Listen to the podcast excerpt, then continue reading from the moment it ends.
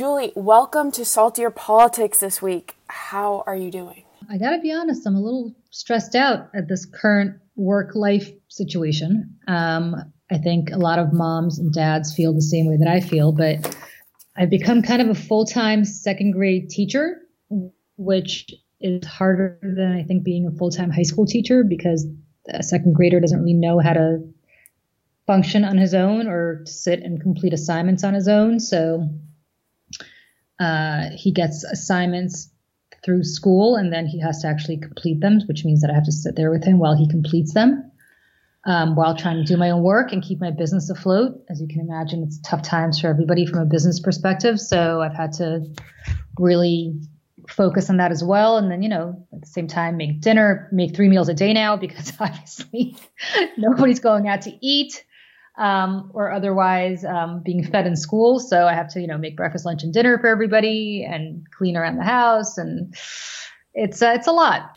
Well, showing people the real deal was you had this Facebook post talking about your situation and your experience, and I thought maybe saying a little bit of that would be helpful to a lot, yeah. a lot of people.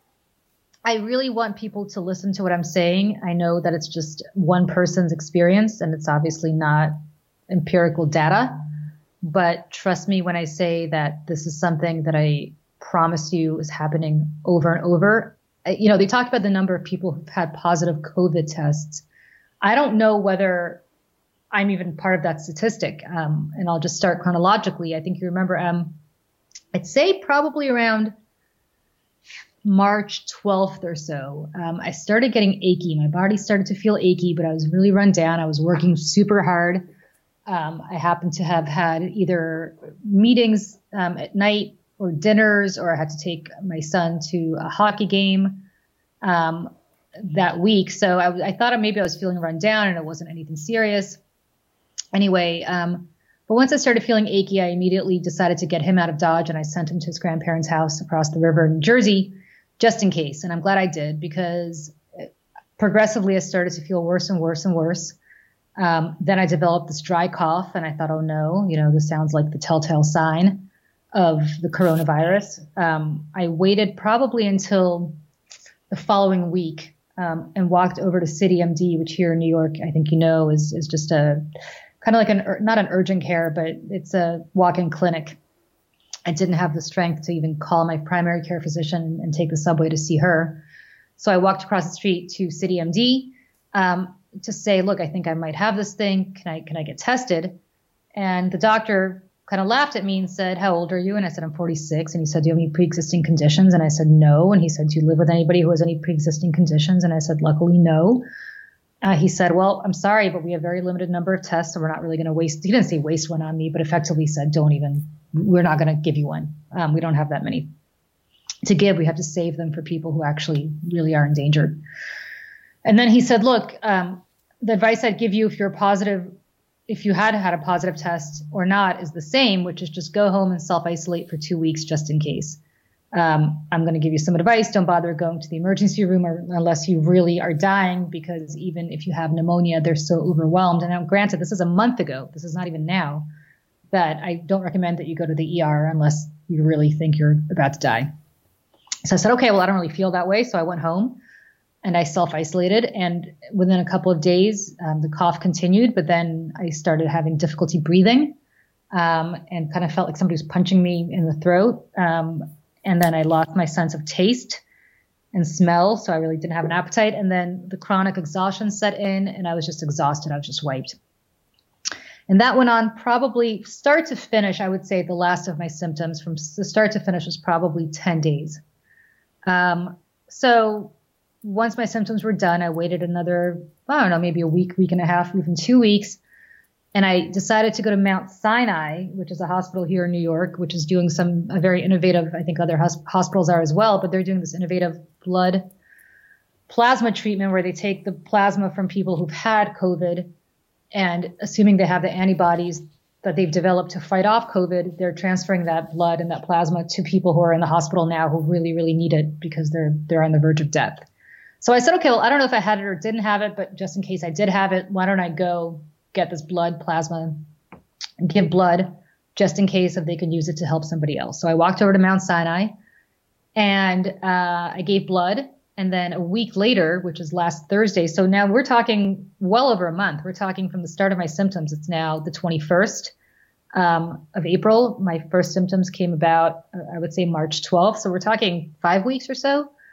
Um, last week, which was a month, I got a call back from Mount Sinai that, and they said, yes, you know, in fact, you did have COVID, um, but you don't, you're not, your antibodies are still not strong enough. You don't haven't built up the antibodies yet to fight this thing. Can you wait 10 days and then come back um, and give blood again to see if you've now built up enough antibodies? So the point is, this thing is still in my system, and my I haven't developed enough antibodies um, according to Mount Sinai as of last week, to fight off an infection on behalf of somebody else. This is what scares me so much about them opening things up again because how little they know. Exactly. And what's so weird about this is I would have told you two, three weeks ago that I felt just fine. I mean, I, you know, I waited my two weeks. I was contagious. People said, don't go outside until um, about three days after the last of your symptoms, which is exactly what I did. Um, and lo and behold, I, you know, two weeks, three weeks after my symptoms were over, um, apparently I still have don't have the antibodies in my blood, um, enough antibodies to fight this thing off on behalf of somebody else. If I were to give my blood to somebody else, I don't know whether that means I'm still infectious um, or whether I'm still infected. I mean, what the fact that I'm still infected is fine because I feel fine. Um, but whether I can transmit this to somebody else or they don't really know much. So the point is tomorrow I'm going back to Mount Sinai to give blood again. They'll probably wait another week and tell me whether I have enough antibodies now um, to actually give plasma um, to help others. But the point is not so much that. The point is that we don't know. And what's so scary to me is that there are people who are saying, well, you know, it's not as bad as you think, so let's open everything up. Uh, we need the economy to get going. The economy is not going to get going if people are sick and dying and if they're too scared to go to work or to go to the supermarket or to sit next to anybody um, because you don't know. A lot of people are asymptomatic. I mean, uh, nobody else in my house got had any symptoms. I have, you know, I never bothered getting tested, but I can assure you. And and just how fragile this yeah. yeah, this house of cards is, Julie, because it's like, okay, let's say you still had it and they didn't know and they're like, "Oh yeah, you can be around people." And then your parents take care of your son. So if your parents got sick, and could no longer take that, then you have to be 110% all the time around your son, then you your business falters. Well, let's go a step further. Right. So I got this thing. Um, I didn't know I had it. I thought I was just exhausted. It so happened mercifully coincided with spring break. Um, so the next morning, I we were gonna go. I don't know if I told you this. We were gonna go visit some family in France for spring break. Obviously, that got canceled. Um, so I said, okay, I'll send him to his grandparents' house just so that he has a place to run around in the suburbs and then somebody can be with him, you know, 24 seven because I was working. Um, so, I mean, the coincidence of this, the timing was perfect for me. So I sent him there. I, I have no idea whether he was a little carrier. Right. My, my, my parents have shown no symptoms, luckily, but look, my parents are in their mid to late 70s. Um, my father is going to be angry for me for saying this publicly, but my father has had heart issues. Uh, my mother has arthritis, which apparently is a pre-existing condition that that for this for the purposes of this. I mean, this is not these are not people who could withstand. Could, maybe they could, but but maybe they couldn't. Um, the virus, and so uh, you know who knows. And um, others that I was around during that period are asymptomatic, but I'm positive that they had it because there's no way, um, being as close proximity to me as they were, that they didn't get it. Um, so maybe they're carriers. Who knows? Maybe the, who knows? We don't know. The point is, until we do testing um, and real testing and real contact tracing, um, who knows? I mean, who knows? Assume, and uh, in terms of people talking about, well, let's open up the schools. Nobody on earth wants their kid to go back to school more than me. I mean, trust me. His brain is atrophying because I'm a horrible second grade teacher. I don't have the patience.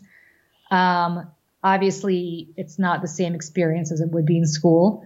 Um, I can't get really any work done while he's here because it's constantly, you know, the usual mommy, mommy, mommy um, scenario. And so I, I, would love for him to go back to school, but let's assume that he was a little carrier, that he did get it from me, that he showed no symptoms. Then he takes it to school. He's got teachers who are older. He's got faculty who are in a very high risk group. Um, he had a teacher who unfortunately passed away um, from COVID. So um, it's uh, it, it's terrifying. I mean, it's, it's awful, and um, I don't I don't even know how to begin to reopen this. I, am in New York, you're in Florida right now, but you know when once you come back to the city, I know you've been gone for like a month, but I'll tell you, I don't understand. Let's say tomorrow Donald Trump and Andrew Cuomo snapped their fingers and said, "Okay, back to normal, business is normal." Nobody's going to abide by it. No, that aren't. yeah, in in that story that you, you posted just about you and about the antibodies, just really, it just sent kind of a wave of fear I guess, th- because it's just how little is known, and which is what I hope people understand who are tired of the social distancing. We all are, but. And that's the thing. I mean, look, I happen to be lucky enough to live in a city that has the serology test where I volunteered to go give blood. So it wasn't that somebody was making me do it.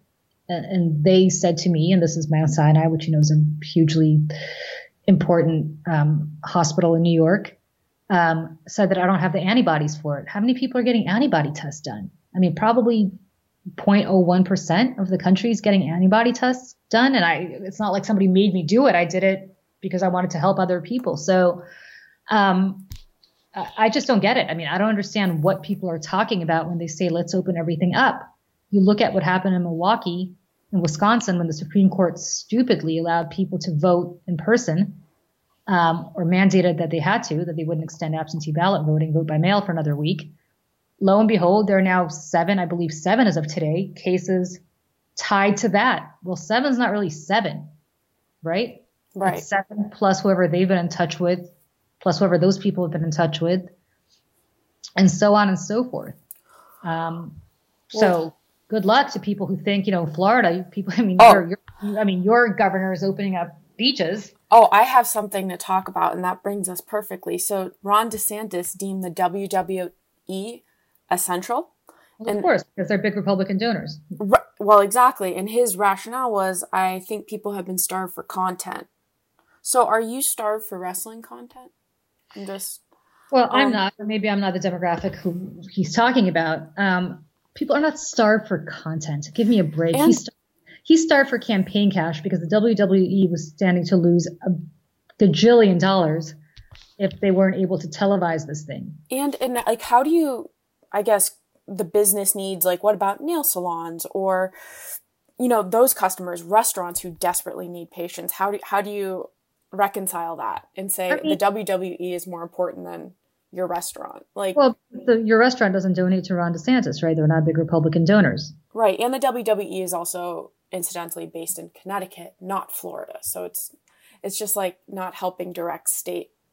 No, and and look, the problem is that you've got a bunch of people in social media who are wagging the tail is wagging the dog, right? It's social media, it's Rush Limbaugh, it's conservative talk radio, it's conservative TV, um, all of whom are so desperate to get the economy going again, which I, by the way, I empathize with. I understand. I cannot tell you the amount of money that my business has lost in the last month and a half. I mean, just it's a fact. Um, but you're not going to get the economy going if people are sick and dying. You're just not. And, and in fact, you're going to make it worse because you're going to reopen it for a couple of weeks. Then what happened in New York is going to happen in Florida and other states that are doing this, Georgia, um, and then lo and behold, you're going to have to shut everything down again because people are truly, hospitals are going to get overwhelmed. I mean, New York, it's interesting. I think Andrew Cuomo and other governors in the Northeast, um, in proximity to basically governors in the tri state area, New York, New Jersey, Connecticut, waited too long to shut everything down. Mm-hmm. Um, California Washington state shut things down earlier and it was the right thing to do, but we didn't need to wait for them to do it. We should have seen what was happening in Italy and in China and across Europe. I mean, don't forget, this thing's been traveling east to west. And so we've seen what the effects of this virus are. Well, again, this thing is traveling in some ways east to west, although Cal- the, the West Coast has been hit pretty much too um, it's coming. I mean, New York and New Jersey suffered tremendously. It's beginning to stabilize somewhat, but that's because they had really draconian lockdown measures. And for anybody that says, well, not everybody's New York, not everybody's riding the subway, not everybody's packed like sardines, it's not true. I mean, the reality is that South Dakota, at the Smithfield plant, the pork producing plant in South Dakota, had um, a huge viral outbreak of this thing. There's industry in every state. And those people come into contact with other people and people who are on the beaches in Florida. Remember how Ron DeSantis wouldn't allow anybody who lives in Florida, who was getting off a plane in New York, he was from New York, he was telling them to self quarantine for two weeks once they got to Florida. Well, guess what, Em? Now that you're in Florida, maybe when you come back, you'll have to self quarantine when you get back to New York because what he's doing is insane. I just I want to see his market research where the product is greater than the wealth, the health and well being of his staff, because I, of like the WWE staff.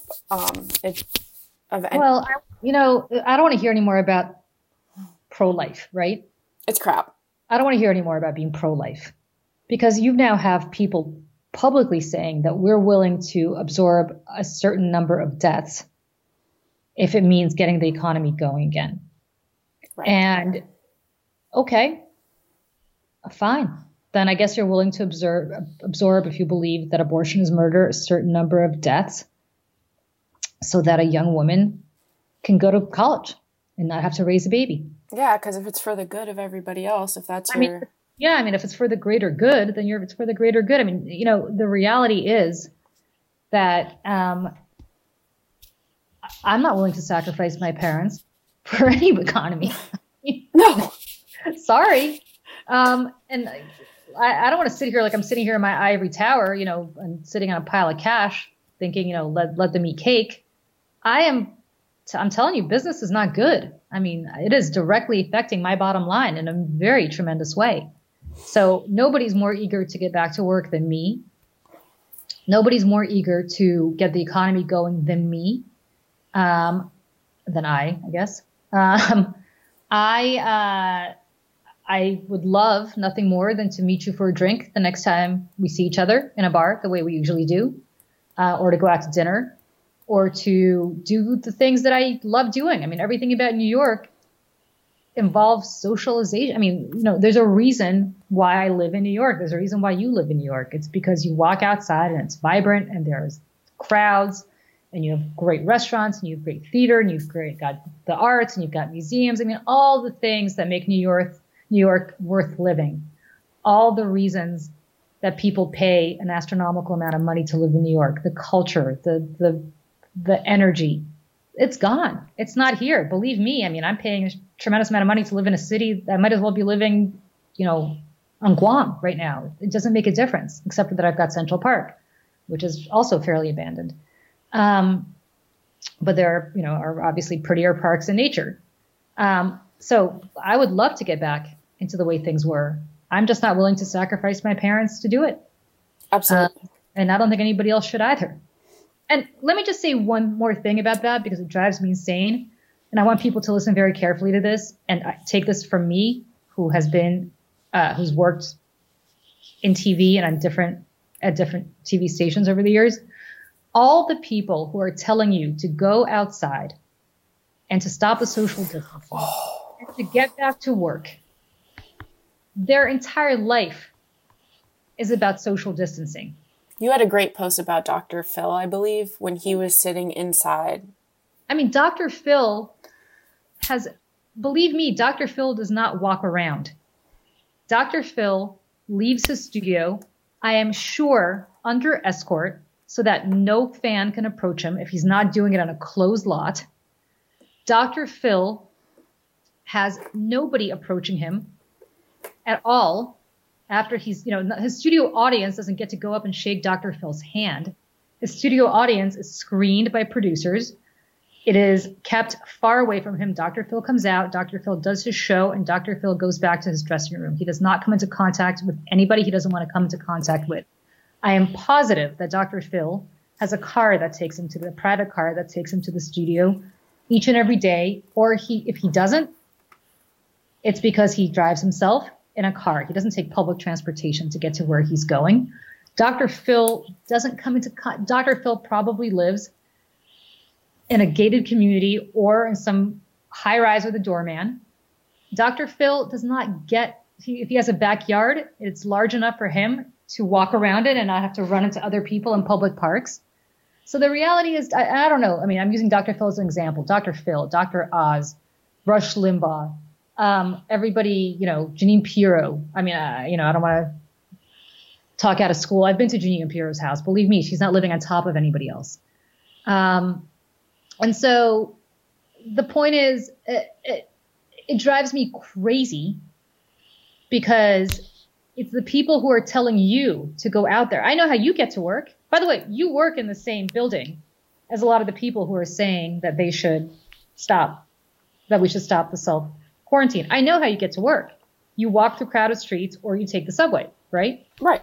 Um, you're the one who's going to get sick if they right. stop self quarantine. If you're mandated to go back to work right now, I, have said consistently, I'm a very fortunate person. I mean, I worked hard to get to where I am, but the reality is, uh, look, I'm in a great place. I'm not at the ca- I'm not a cashier at the supermarket who has to wear some, you know, 10 day old face mask if she's even lucky to have one or a scarf uh, because she has to earn minimum wage to make sure that I eat. Right. Right. I can get it delivered, or I can go in and out very quickly to the to the cashier. I'm not stocking the shelves. I'm not all. You know, those people are the ones who are going to die. No, and, and I, I, you know, we talk about sorry, but we talk about why it's you know minorities, people of color who are the ones who are having outsized death rates. Well, it's not because they're less healthy, although unfortunately a lot of them live in food deserts, so they are less healthy as a result of that. Um, but it's also because they're the ones performing these jobs. They're the ones who are at, on the front lines. They're right. the ones, they're, you know, they're the nurses who are making these people comfortable when they're on the ventilator. They're the ones at the cash cash register. They're the ones pumping your gas. I mean, it's you know, it's it's frustrating to me. It's awful. Well, going kind of right into that, into what I guess I'm is making me happy, but also something I learned that this this week. So, I did. Uh, one of my friends, she has a brother who's 27. He's in a group home. He has severe autism, and is um, aggressive, and he is in a Life's WORC group home in Long Island. And we did this run this weekend and raised like six hundred dollars uh, for direct service professionals who work in these group homes. But what I didn't realize is because now with social distancing, the workers who work there, the direct service professionals, they are now taking up all the things because parents can't visit, friends can't visit, mm-hmm. uh, and these people need to be around uh, the residents for 24 7 because they can't do anything on their own. They need to have someone to brush their teeth. And they also, it's all the same issues of nursing homes, but now it's issues you have patients who may get aggressive, who, who have d- more uh, challenges to overcome. And it was just something that was really eye opening to me because it doesn't impact me directly. But just to your point about the people who are very underappreciated, and these direct service professionals are paid minimum wage as well because they don't get the funding at um, like Life's WORC and that where they can get paid a ton of money and it's just all these service professionals who are just you know sacrificing yeah and uh, i keep thinking is this the thing that's going to make us really focus on inequality in this country and then i remember of course not because the 2008 crash happened and uh, look we got bailed out and look at this most recent congressional bailout um, which the president thinks is going swimmingly but look who's getting bailed out Ruth's Chris Steakhouse. Meanwhile, I know small business owners who applied and were told, sorry, uh, we're out of money. And the reason they're out of money is because the big banks, the JP Morgans of the world, and others who are helping their clients are able to short circuit the process. You apply through your local bank, right? Well, if your local bank is holding deposits from a company that's worth millions of dollars, they're going to take that call a lot sooner than they're going to take somebody who's on the margins. And so the people on the margins are the last ones who are getting bailed out. My neighborhood, I mean, Emily, I'm sure when you come back, you'll see this too. Your neighborhood, I'm sure, is the same way. My neighborhood, all the small restaurants and the small shops, except the really, really, really huge successful ones, are shut down. Um, and I don't know that they're ever going to reopen. Right. Well, Cubbyhole actually recently just had a big GoFundMe because they're only cash and they only do bar. It's only drinking there, so it's it's the only lesbian bar really in New York City. So uh, I know I just did donated to the GoFundMe because I mean there's one there's one of these places and it's it's a complete meeting place. And and these places are just the lifeblood I think of the culture of the city. And yeah right? The little um there's a little restaurant it's not a restaurant it's a takeout it's a pizza joint slash like sandwich shop um, that's been here for ages um, a, a block from my house that I can't tell you how many times I'd stop there to, to get a sandwich or a slice of pizza or just, you know, something when you're in a rush and you don't really feel like dealing. Right. They shut down. I don't know. Do they come back? I, well, most of these places operate on the margins. I don't know. Right. Uh, so it's just, it's very scary and it's sad and it's going to change. Like, it makes me devastated because it changes the culture of the city. And for everybody saying, well, that's why we have to reopen very quickly because if we don't um, reopen quickly, we're in trouble. The economy is going to collapse. I get it. I mean, I get it. Those places need to reopen. Having said that, do you really think that a little shop like that is going to absorb people standing shoulder to shoulder, um, trying to order pizza? And what's going to happen to the guy behind the counter who's giving you the pizza? Or what's going to happen to the guy behind the counter making your sandwich? when everybody's breathing on him. Right. Um, Who's often the only employee or the business owner. The business owner. Um, what's going to happen there? And it's one of these places, you know, people crowd in, but are you really going to wait online at a sandwich shop because they're not going to allow more than one or two people in at a time? Of course not. Right. You're in a because you're in a hurry to get. I mean, New York's all about being in a hurry, right? You're in a hurry to get somewhere. You're in a hurry to get to work. You're in a hurry to grab a slice before you have to go to some some meeting. You're in a hurry everything's about being in a hurry. Right. And um, if it's not a necessity, you're not going to deal with it. You're just not. And those people are going to suffer, and it's awful. And I, you know, what what can I say? It's just an awful situation. Well, what is what is making what made you smile this past week? It's been, I have to say, it's been, uh, and I feel bad complaining. I am fortunate enough where I don't have to go work behind a cash register or, or be um, a, a provider uh, healthcare provider or or work a job where I need to show up. So I've been trying to work from home, and as I said, it's been really tough while trying to also balance the needs of a seven-year-old boy who's going stir crazy because he's super athletic and super has a lot of energies, you know, and and you know being stuck home for 23 hours a day is not something that he really enjoys doing. But um, uh, I've spent, you know, just when am I ever going to have the kind of time to spend with my son that I have right now? And as annoyed as I am, 23 hours and 59 minutes a day about it because it's nonstop. Mommy, I need this. Can I get that? Can you get me this? Can you make me that? Can you help me with this? Um, and I feel like I don't know if other people's kids are experiencing the same thing. I feel like he's almost becoming much more needy. Like he's almost regressing to like, I need to hug my mom all the time because mom's around all the time. Like the independence is done. It's over. Like he's been set back to like baby years where like, you know, but if I look at the larger picture, I'm so grateful for the fact that we, we do have, I think, when else are you ever going to have this kind of time with your kid? Right. Uh, and in a large sense, I'm very happy about it. And that makes me smile and it makes me grateful. Um, on a day to day, minute to minute basis, I want to rip my hair out. Um, like right now when his friends stop texting him and I want to tell all of them stop. I mean, one of them is texting my, my son, you have a baby, which is bizarre. this is how they insult, this is how seven year old boys insult each other. They say to each other, you have a baby. The other big insult is you have a girlfriend. And then they all go, ew, no, I don't, ew. And they start accusing each other of having a girlfriend, which apparently is the most insulting thing in the world.